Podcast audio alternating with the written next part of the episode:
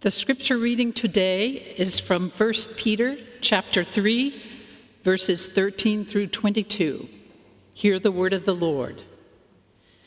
Now, who will harm you if you are eager to do what is good? But even if you do suffer for doing what is right, you are blessed. Do not fear what they fear, and do not be intimidated. But in your hearts, sanctify Christ as Lord Always be ready to make your defense to anyone who demands from you an accounting for the hope that is in you. Yet do it with gentleness and reverence. Keep your conscience clear so that when you are maligned, those who abuse you for your good conduct in Christ may be put to shame. For it is better to suffer for doing good, if suffering should be God's will than to suffer for doing evil.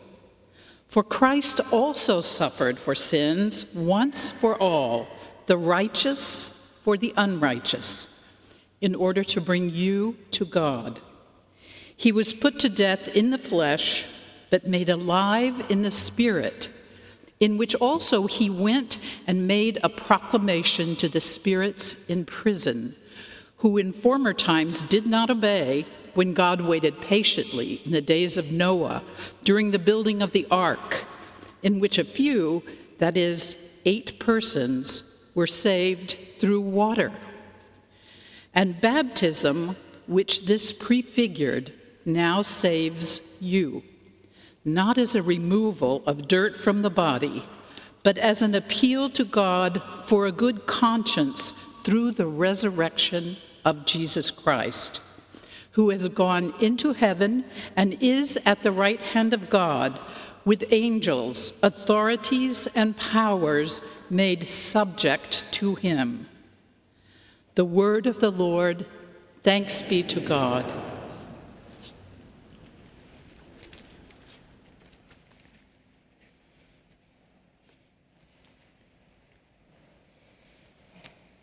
Thank you, Dolores.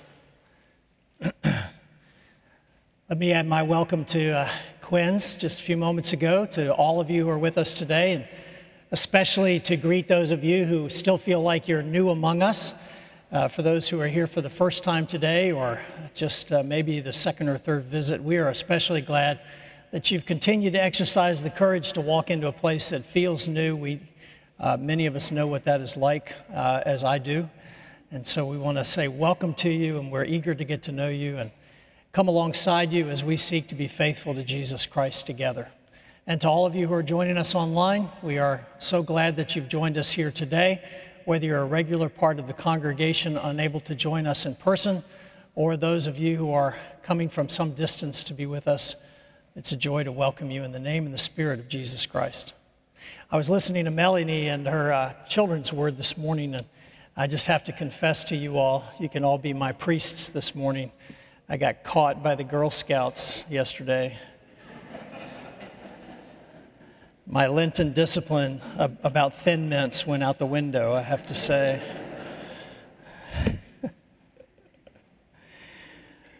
but what does that have to do with Peter and prisons and spirits and Noah? And let's find out. There were five men, each of them carrying a gun. They stood between the pastor and the entrance to the sanctuary, pointing their rifles at his face. Their own faces were scarred with the distinctive tribal cuttings of the Kakwa tribe. They were dressed casually in flowered shirts, bell bottom pants. They wore sunglasses. The pastor recognized them as being from the State Research Bureau which was the fancy name for Uganda's secret terrorist police. The tallest man among uh, the pastor's accusers spoke first. He said, We are going to kill you. If you have anything to say, you may say it now before you die. The pastor stared at him, feeling the full weight of the assassin's rage. They had never met, but he could recognize hate when he saw it. The pastor then surprised himself because he heard his own voice sounding as if it came from far away, speaking. He said, I do not need to plead my own cause. I am a dead man already. My life is dead and hidden in Christ. It is actually your lives that are in danger, for you are dead in your sins. I will pray to God that after you have killed me, he will spare you from eternal destruction. Those words are paraphrased from the story of Pastor Kefa Sempangi. Some of you might know his story. A Ugandan pastor who survived the persecutions that took place in 1973 under the orders of Ugandan dictator Idi Amin. Recently, I've been hearing stories exactly like this coming out of Ukraine as Christians there are facing the invading Russian forces. I read accounts like this, or I hear accounts like this, and there are many. And I confess to you that I am filled with awe. How did he do that? How did he even get a word out? As those gunmen pointed their weapons at his head. And instead of pleading for his life, which is most certainly what I think I would have been doing, how did he have the presence of mind then to utter those striking and powerful lines, I am a dead man already, as if he were quoting Galatians 2:20. I will pray to God that he after you have killed me will spare you. I marvel at the pastor's example. And I can't help but wonder what I would have done if I had been in his place. How about you? Sempangi wasn't the first to face death because of his faith in Christ. Christians have known persecution since the day Jesus called the first disciples away from their nets and into a life of uncertainty and conflict. We know that Peter, in his letter, was writing to Christians who themselves in Asia Minor were going through severe persecution. And we've seen that Peter, back in chapter 2, encouraged those believers to live lives that would elicit praise from their pagan neighbors. Then he detailed some of the particular ways in which Christians might live toward that end masters and servants, husbands and wives Indeed, all the believers were to live in harmony, compassion, and humility. And when they were treated unfairly, unjustly, or violently, they were to, res- to respond to evil with blessing. And then here, in the text that Dolores read for us just a moment ago, Peter asks, Who's going to harm you if you're eager to do good? Well, my immediate response, I think the response of history and personal experience, is lots of folks. I had that lesson impressed upon me very early in life on the school bus, which is when many of us have our first experience in power politics. As a new kid on the block and on the bus, I walked on the bus and there was only one seat left. There was a young girl behind me, and so I spoke to two guys. I asked them to scoot over so I could sit on the end of the seat, and so the young lady could have the seat behind me. It's the way that I was brought up. I thought I was just being polite, but I have never, ever forgotten the teasing I took from those guys who refused to move over for me. And I shamefacedly took that last seat. Since then, I have agreed with the folk wisdom that insists no good deed goes unpunished. Peter, of course, wasn't naive. He himself had suffered a lot, and he would suffer more. So he immediately addresses the probable outcome of doing what is right. He says, But even if you should suffer for what is right, still you are blessed. I believe the church in the West needs to pay particular attention to this. It has been too easy for us to link God's blessings to the good things of life, to material success and well being, to a good doctor's report, when in fact, the deeper truth that we encounter in the pages of Scripture and in the life of Jesus is quite different. There is a revolutionary view of suffering that we encounter in the pages of Scripture and through the life of Jesus. Suffering is linked to blessing in a way that is hard for us to understand. But Peter realized that doing what was right was no guarantor of an easy life. Spite, envy, jealousy, revenge. These things and others conspire in the hearts and minds of people just like us. We are those people. An overlooked colleague who vows to get even, a sibling who believes that he has been treated unfairly by his parents his entire life, a Jack Nicholson like neighbor who leers at you every time you walk out your door. He just happens to live next door to you. These people exist. We are, some of us, these people. How are we to live then in a world like this, so broken and so often cruel? Peter doesn't give us a detailed technique, a program, but he does give sound advice. And most pointedly, in verse 15, in your hearts, he says, set apart Jesus Christ as Lord.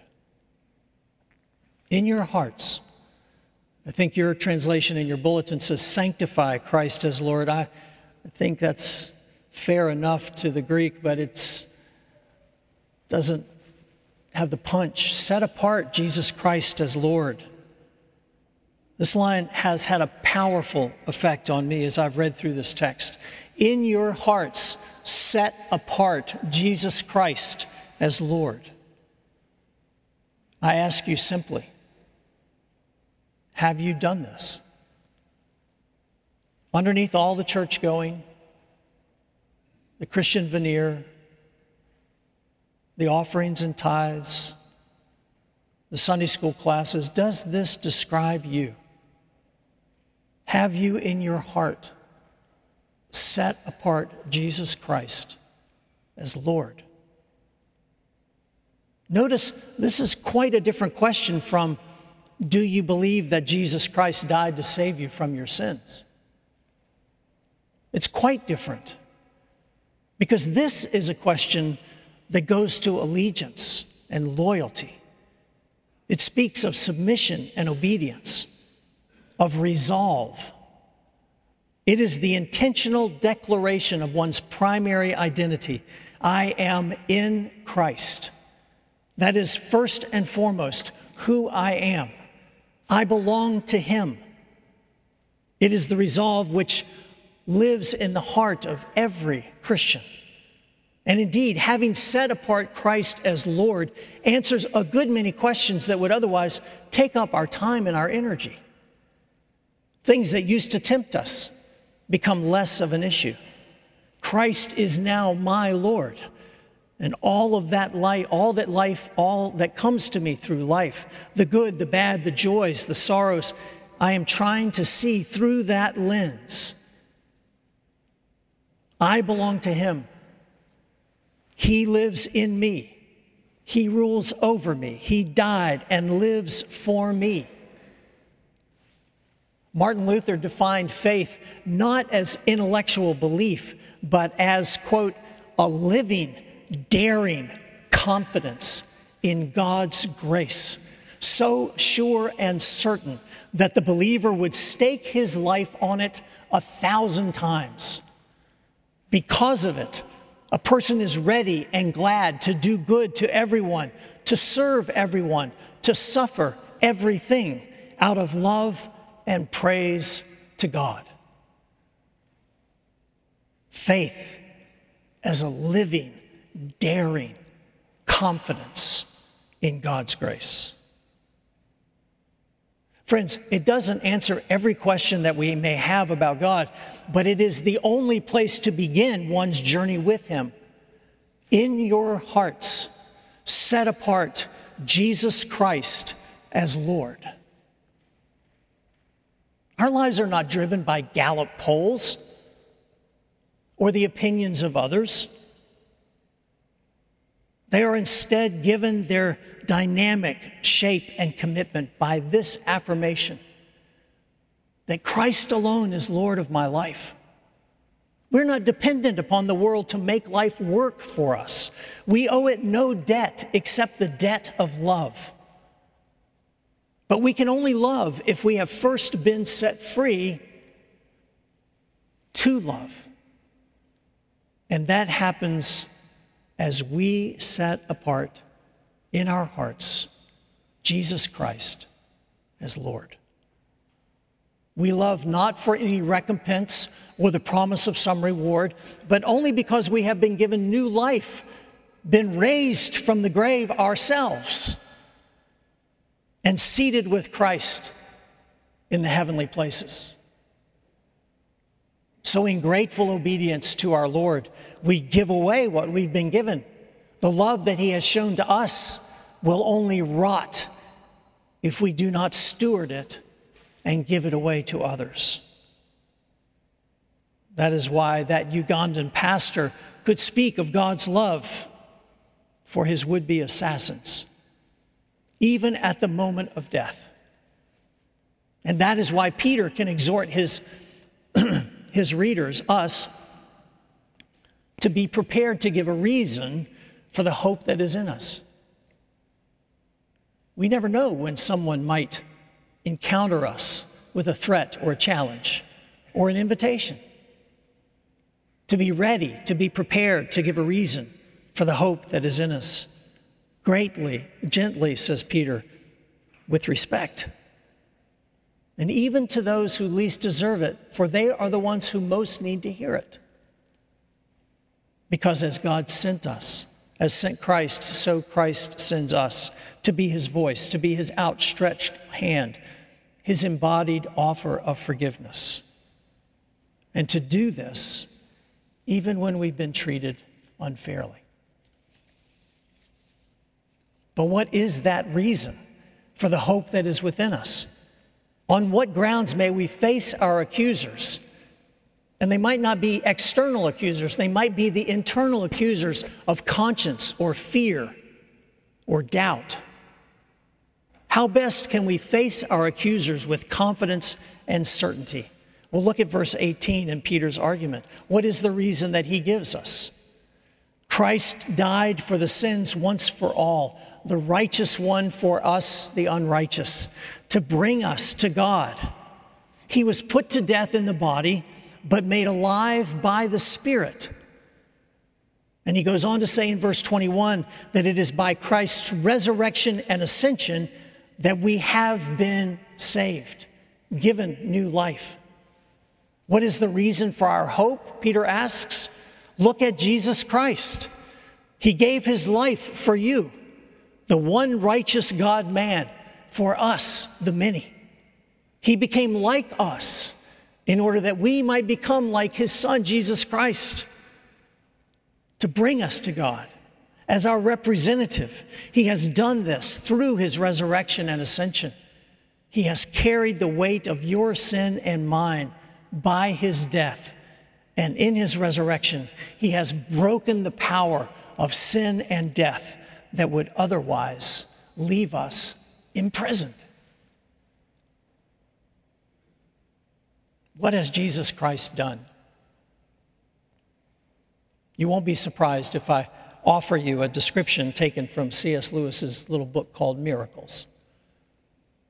There he likens what Jesus Christ has done to that of a celestial diver, one who stripped off his garments and made himself naked. And then flashing for a moment through the bright air, entered into the green, warm, sunlit waters of this world. And he goes down deeper into the pitch black, cold, freezing water, but deeper still, down into the mud and the slime, and then up again, striving for the surface, lungs almost bursting, up again through the green and warm and sunlit water.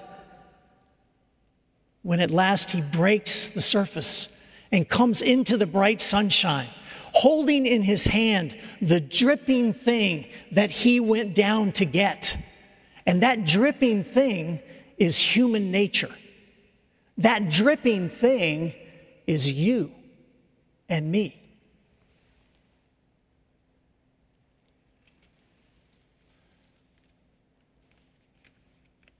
But then there is this weirdness in verse 19.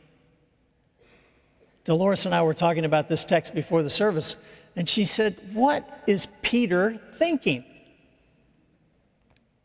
Hope it's okay to quote you. It begins in verse 19. We're sailing along. Yeah, yeah, yeah. Peter, tell me something I don't know. Okay.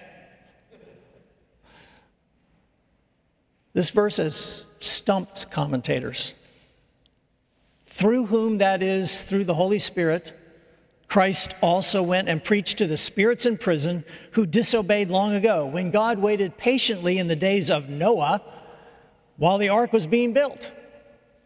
How did we get to Noah? This is why some people say, I don't really want to read the Bible. in it, only a few people, eight in all, were saved through water. And this water symbolizes baptism that now saves you. Wow. You probably weren't prepared for this this morning when you got in your car to come to church, were you? Spirits in prison, Noah, baptism. What is it all about? Well, I'm not going to take you down into the exegetical weeds. Some of you are sighing in relief. If you're interested in a more complete discussion, let's have it about what the possibilities are.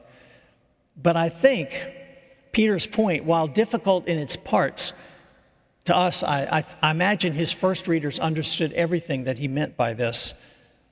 But Peter's point is actually clear enough to us in its implications. Not only did Christ die on the cross on our behalf, an atonement for our sin, not only was he raised from the dead in a clear declaration of victory over the power of sin and death, he also is Lord over every spiritual power that is opposed to the purposes of God, even those powers that would keep the dead dead. Peter, like Paul, understands the cosmos as being populated by spiritual powers, what Peter here calls angels and authorities and powers. And perhaps those mysterious spirits in prison in verse 19. Peter is telling us that in Christ's death and resurrection, he also has conquered those enemies of God. They too are in submission to Jesus Christ. Any and every challenger to the sovereign majesty of Christ has been defeated once for all. So, just as Noah was brought safely through the floodwaters of trial and suffering, so our baptism is the pledge of God's faithfulness to see us through all the challenges that would come our way. He has overcome every rival, every idol, every obstacle, and he has done this by his death, resurrection, and ascension to the Father, where he sits today, Lord of all. And that's what Peter means when he exhorts us to set apart Christ as Lord in our hearts. The would be assassin took a step toward the Ugandan pastor and he stopped. His face had changed.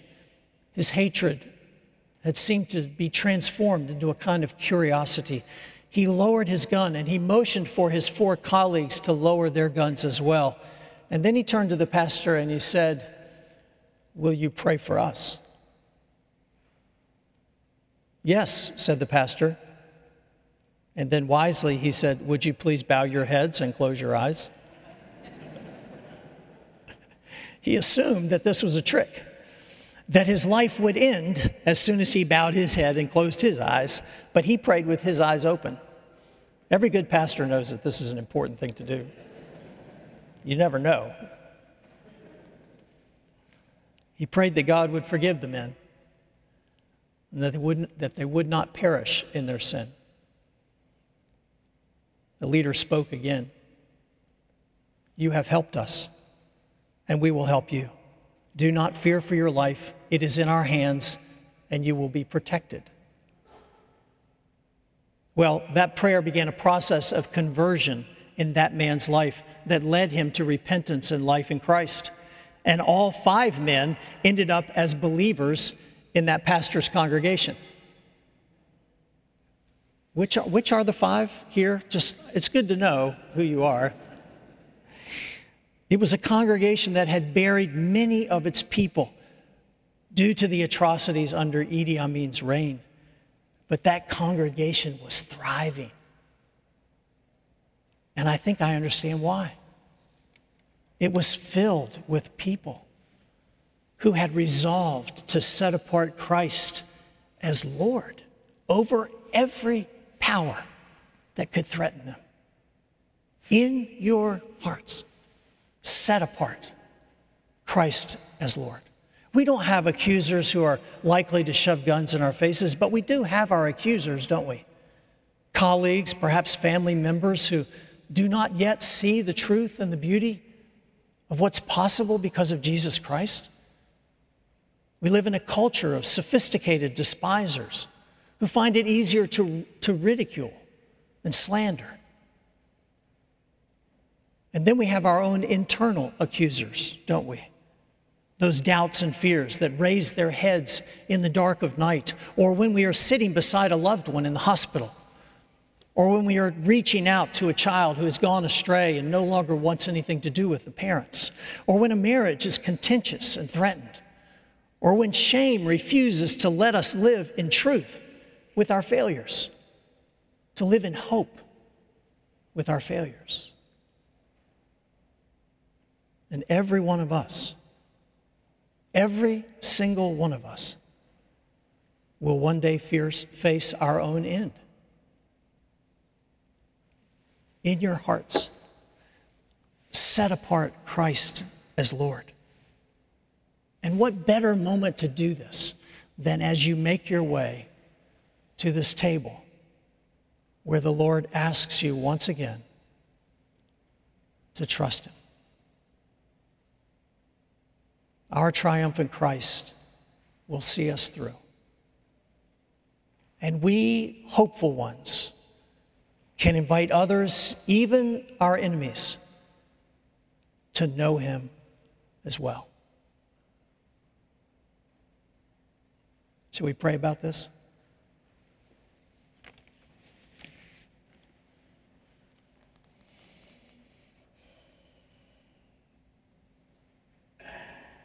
Take this moment to take him at his invitation. Whether you have followed him for years or whether you are sitting here wondering if it's possible that it could be true. Set apart Jesus Christ in your hearts as Lord. There is no one in whose service you will find a greater grace and greater fulfillment. How grateful we are, Lord, that before we were born, you have acted on our behalf to overcome every power that would keep this creation and us in bondage. You have overcome it through your own gracious act of love, sending your Son, Jesus Christ, a diver into the mud and slime of this broken world, and emerging again, holding us, holding us. We thank you. We worship you. In Christ's name we pray. Amen.